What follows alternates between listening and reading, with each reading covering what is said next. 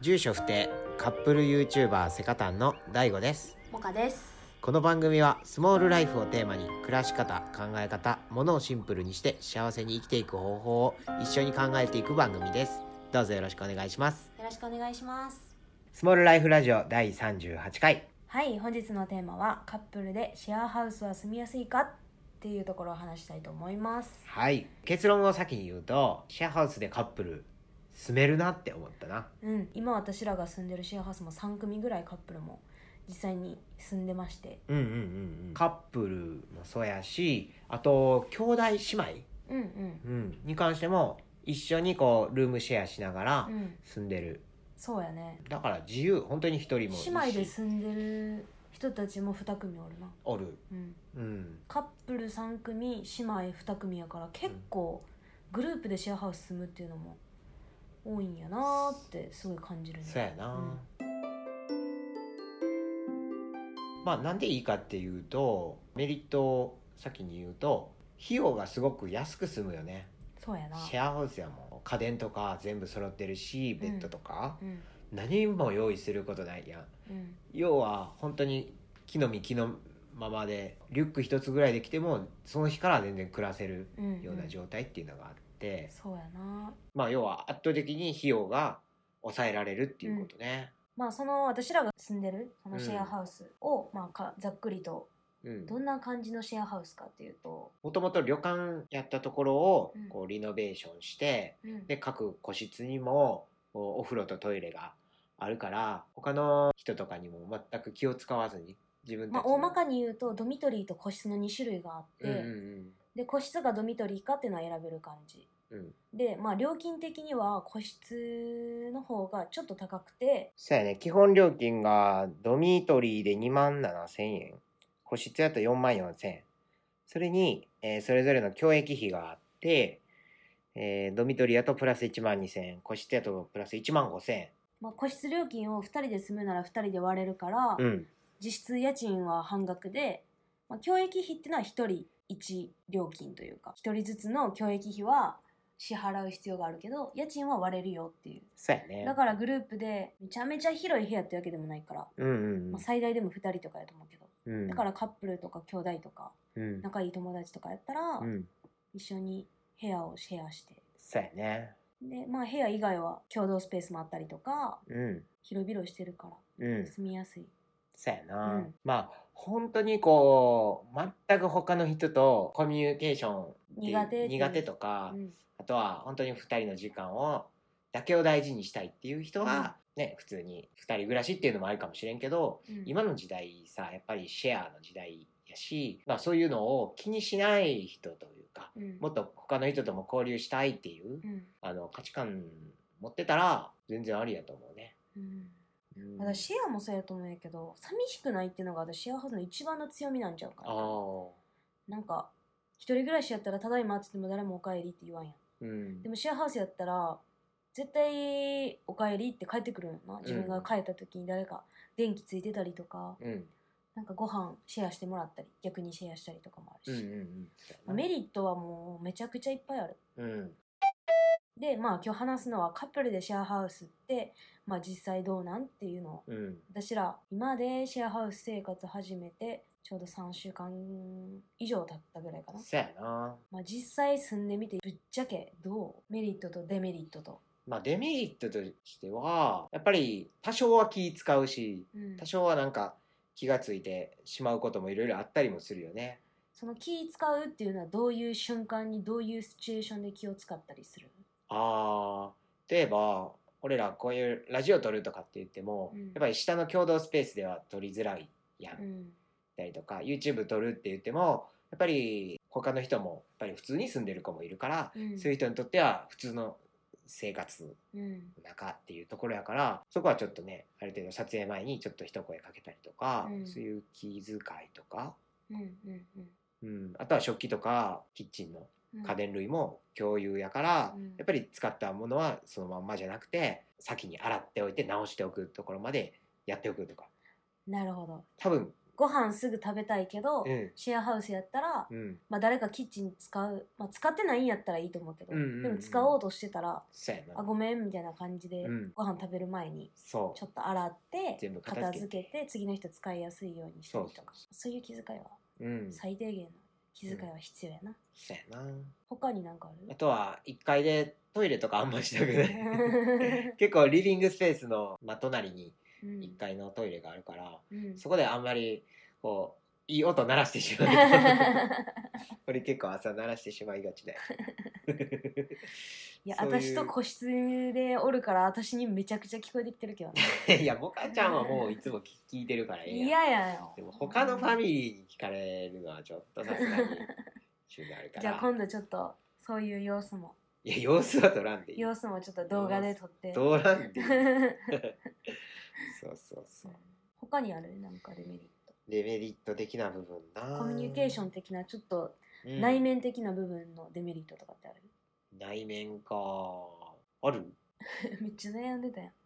うん輪に入れやんああそういうこうコミュニティ内面ってそういうことややで俺の気持ちのとこそうろそうかそうあの人と仲良くなれへんとか、うんなんか嫌われたんかなとかう、んなんかそういうの気にしてしまいがちうんなところはあったりするよねやっぱり共同生活やから、うん持ちつ持たれつやけど機嫌悪い人がもしそこにいたらちょっと空気がおやってなるしうん多分俺らがリビングとかでうん下でこう喧嘩とかしてたりとかうんピリッとした時は割とみんなもそこでうんおったら感じるやろうし、なんかそういう部分では多少はデメリットといえばデメリットなのかな、お互いやなそれはまあそうやな相手から見てもそうやろうし私らから見てもそういうこともあるやろうし、うん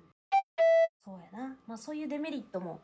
まあ別にシェアハウスじゃなくても誰かと暮らすって言ったらやっぱそういうこともうそういう問題っていうのは絶対出てくると思うんやけど、うん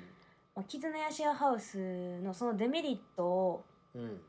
まあ、問題点やんな、うん要はそういうこういうのがちょっとって思う部分を絆屋では家族会議っていうなんかうんうんうんそういうのをやる文化があって家族会議って何かっていうとみんなで集まっていろいろまあ住み心地が最近こういうのがストレスやとかなんかこういうのをやめてほしいとかなんか食器洗いっぱなしで拭かずにそのまま置いてあることが多いとかうんちょっと部屋が汚くて私ばっかり掃除してるからもっとみんなでやりたいとかうんなんか心の内でそれぞれが思う思うことって絶対あると思うんやけどうんなんかそうい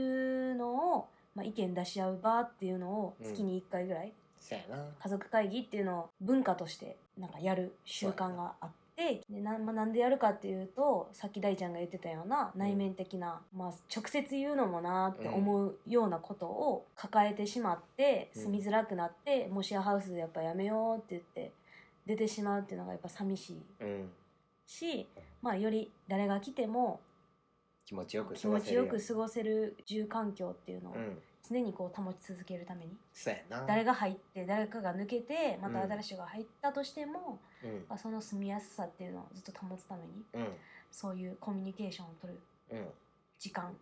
ていうのを作ってるからこそさっき言ってたデメリットっていうのもその家族会議することでそれが、まあ、メリットになるというか、まあねうん吐き出せるし、そうそうそうそうでそっからみんなが変えていこうとか、うんそういう意見も出し合えるからうん、この間もやったもんな家族会議、うん、そうやなうんお互いを知れてちょっと気をつけ合うみたいなっうん、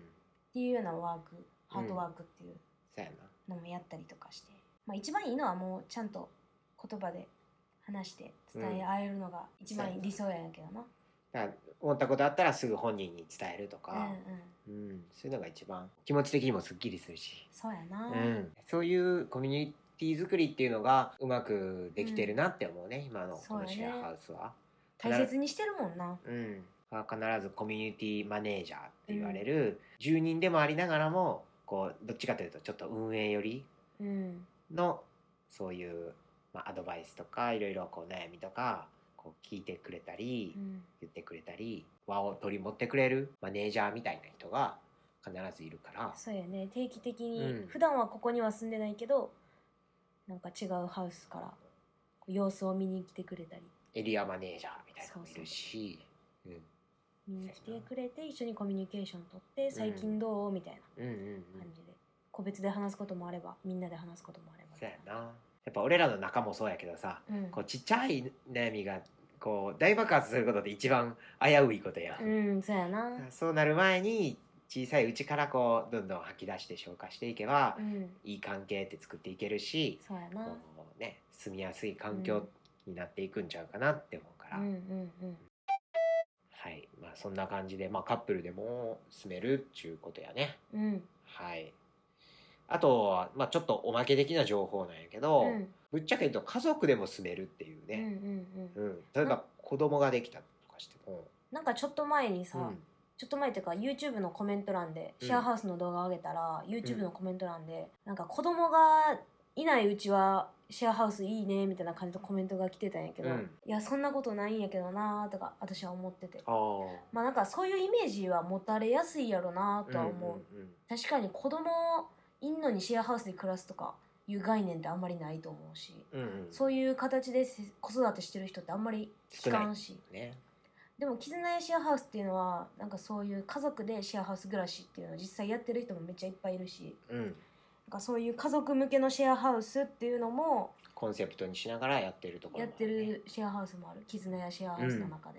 だからそういうところにはキッズルームがあったりとうか、んね、家族専用のフロアがあったりとか、うんだから赤ちゃんが夜泣きしても特に気にならないというかそうねそうそうそううまくうん回る仕組みを作ってるよねう。ん、だから子供ができようがうんできなかろうが、ねシェアハウスで暮らせる方法はあるっていうことだあよねるし、うんまあ、それが絆やシェアハウスの魅力的なところやなとうんうん思ううから、ん他にはない、そうやうなんだからまあ私らもさ、うんなんか今後どうなるか分からんけどうんうんそういうなんか子供がもしできてうん2人で育てられるかなみたいな、うん今の収入のままやったらみたいうんなもう働くってなったらでももう完全に一人で子育てせなあかんくなったらうん多分もう心と心すれ違って2人の関係もどんどん悪くなってみたいななんかそういうの考えちゃうとさ、うんなんか未来にワクワクできひんけど、うんでもなんかシェアハウスっていう環境でうん一緒に子育てして、うん自分一人で子育てしなくても、うんシェアハウスに一緒に住んでるママ友ママパパ友みたい的ななそうそうそ人うと一緒にね子供好きのうんシェアハウスに住む独身の人とかがうさ、ん子供の相手するの好きやからみたいなっそうやなていうのがあればさなんかちょっと、うんちょっと一瞬だけ見といてっていうこともできるやろうしそうそうそうちょっと買い物行ってくるからその間みたいなとかねうん、それが自然とできる感じの空気がうんあるからねそうやなって思うとなんかいいなんかあんまりいい良くないなんかワクワクできるよねワク不ワク安不安は消えるよねそうやなっなんかうんあシェアハウスでも暮らせるんやっていうのがあるだけでそうやなうん、まあそんな感じではいいろいろとちょっと喋ってしまったけど今回はカップルでシェアハウスは住みやすいかっていうのを題材にうん、お話ししましたはいはいめっちゃ住みやすいんで うん全然カップルでも夫婦でも、うんこ子連れでももちろん独身でうもんウェルカムやな本当にウェルカムやな、うん外国人がいる家もあったりとか、うんまあ、絆やシェアハウスも関東と関西にいっぱいあるから、うんうんうんまあその一つの大阪の天王寺にある茶の屋というところでうん私ら暮らしてるけど、全力で楽しんでそうやね思い出いっぱい残してそうやなね発信も頑張っていきましょはいうはいということで今回もありがとうございましたありがとうございました